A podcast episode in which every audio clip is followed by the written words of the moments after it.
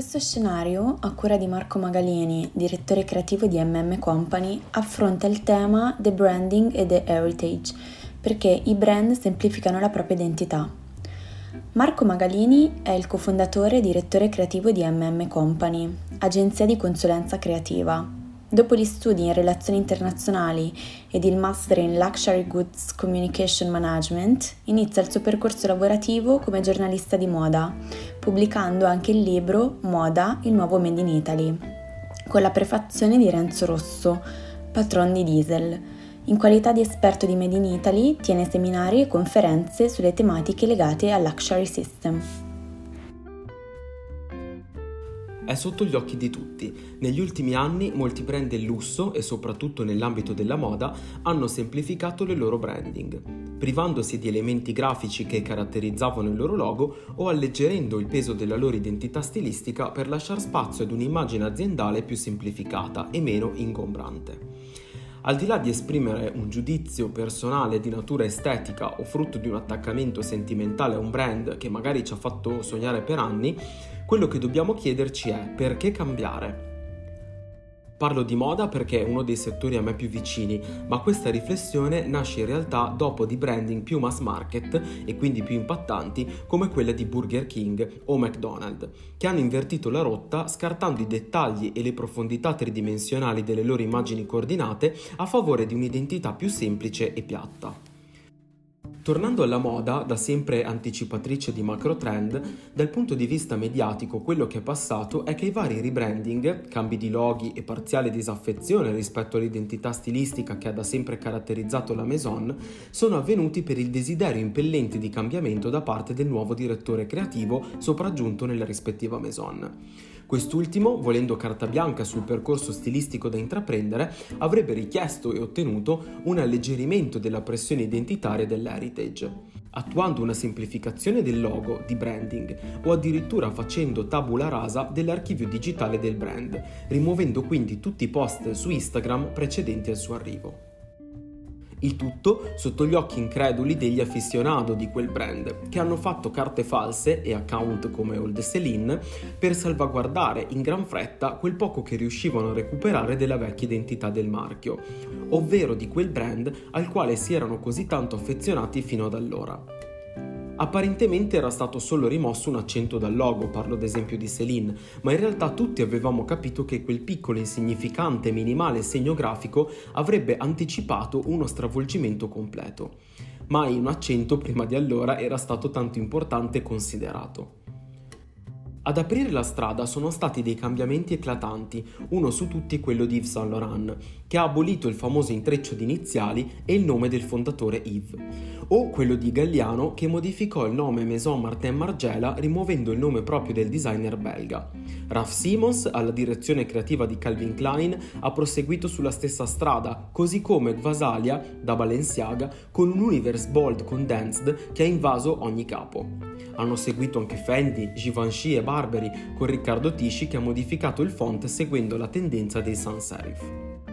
Tutti questi cambiamenti hanno generato dapprima il disappunto del sistema, o per lo più una improvvisa attenzione nei confronti di una scritta che fino ad allora non era mai stata messa in discussione, o forse neanche mai notata così da vicino, rischiando di creare a quei grandi marchi una sorta di rischioso bad feeling e talvolta anche spaesamento stilistico. Torno dunque alla domanda, perché correre il rischio di cambiare? Da sempre ci sono stati cambi di direttori creativi, ma questo non aveva mai comportato un cambio così radicale di immagine. Proprio nella moda si è sempre parlato di un ossequioso rispetto nei confronti dei fondatori e di conseguenza della loro visibile eredità sul brand, il logo. Dunque, da consulente creativo, non posso che chiedermi perché le cose sono cambiate proprio ora e tutte assieme? Perché i brand hanno all'improvviso accettato di rompere con il proprio passato? Trovo almeno 5 spiegazioni. La prima è la personalità dei singoli direttori creativi a creare l'hype. In un panorama sempre più ricco di proposte e nel quale i clienti sono culturalmente anche più predisposti al cambiamento e alla sperimentazione, molti brand hanno capito che i clienti di oggi non rimarranno a loro fedeli per la sola identità stilistica in continuità con l'heritage, bensì invece continueranno a comprare il brand per la sua capacità di essere in grado di creare un forte hype sul mercato e quindi di mantenere alta l'attenzione e anche l'aspettativa del pubblico intorno al marchio. Ecco che dunque puntare sul proprio archivio o sul proprio stile iconico non porta a quel risultato. Per farlo occorre invece essere sempre più disposti a cambiare, a sperimentare e a dunque anche ad investire nelle personalità di nuovi direttori creativi che siano capaci di spostare i piatti della bilancia sull'aura che circonda il brand piuttosto che sui prodotti stessi.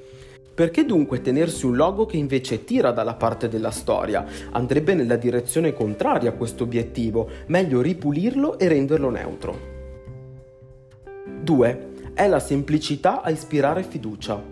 Per molti clienti oggi lo snobismo del brand non è più attraente. I clienti sono invece allettati da marchi inclusivi e aperti e che ispirano fiducia operando sul mercato in modo reale, onesto e semplice stanno cercando una connessione sempre più personale con i loro marchi del cuore e questo approccio ha ribaltato la dinamica del potere.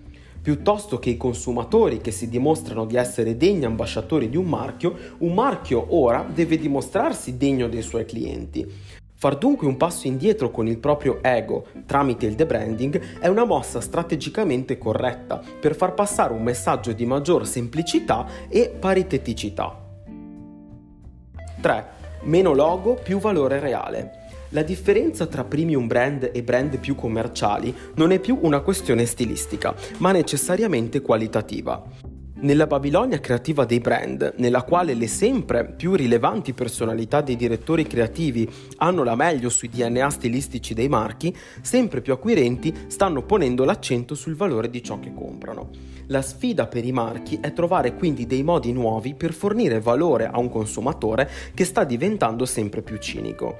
Il che significa che i marchi devono palesare un chiaro cambio di rotta, fare un pubblico retrofront sul tema dell'heritage barra logo e iniziare uno storytelling massiccio sul tema della qualità e dei valori reali del brand, come ad esempio quello della sostenibilità. 4. Logo professionale, brand affidabile. In un mondo sempre più digitale, dove il contatto fisico con i prodotti che stiamo acquistando è sempre più debole, spesso ci troviamo a valutare l'affidabilità di un brand sconosciuto dalla sua brand identity. Acquistiamo su un nuovo e-commerce scovato su Instagram un paio di scarpe o prenotiamo tramite una nuova app in voga un alloggio mai visto dal vivo. Ciò che cerchiamo in quell'e-commerce eh, fino ad allora sconosciuto o nell'app è un sentimento di affidabilità che valutiamo tramite la sua immagine professionale. Ecco che quindi per i nuovi brand, startup moderne, avere un logo professionale e quindi semplice, pulito, senza troppi giochi grafici, aiuta i clienti a fidarsi maggiormente. 5. Il logo deve stare in 16 pixel. Mi rendo conto che la motivazione è meno passionale, ma al giorno d'oggi le identità aziendali devono convivere in spazi davvero angusti. I brand designer devono darsi pace e convivere con la filosofia del mobile first, in quanto un logo oggi viene più visto da uno schermo di cellulare che da una maxi affissione pubblicitaria. Un logo, quindi, se troppo complesso esteticamente, sarà di difficile lettura quando applicato ad un bottone da 120 pixel o in una favicon del browser da 16 pixel. L'identità deve quindi dare la precedenza alla funzionalità. Solo il tempo ci dirà se questa moda del tubino nero per tutte le occasioni durerà o se questi loghi semplici torneranno a far spazio a branding molto più dettagliate, complesse e anche ricche di personalità o se addirittura gli archivi creativi dei fondatori torneranno ad essere la fonte privilegiata dalla quale trarre i dogmi stilistici del brand. Io credo fermamente che la branding debba sempre comunicare l'essenza della visione di lungo periodo di un marchio, ponendosi al di sopra delle richieste più volatili e passeggere del breve periodo. Essa dovrebbe, dal mio punto di vista, sempre esprimere l'identità profonda, il legame con i valori originali e mantenere una bellezza che sia fuori dal tempo. Ma mi rendo conto che per continuare a veicolare il proprio messaggio occorre mantenere un interlocutore, riuscire quindi nell'intento di rimanere influenti agli occhi dei propri clienti che cambiano è la condizio sine qua non e per riuscirci occorre quindi adattarsi a loro a tutti i costi, anche se si tratta di rinunciare, magari temporaneamente, all'accento sul proprio logo.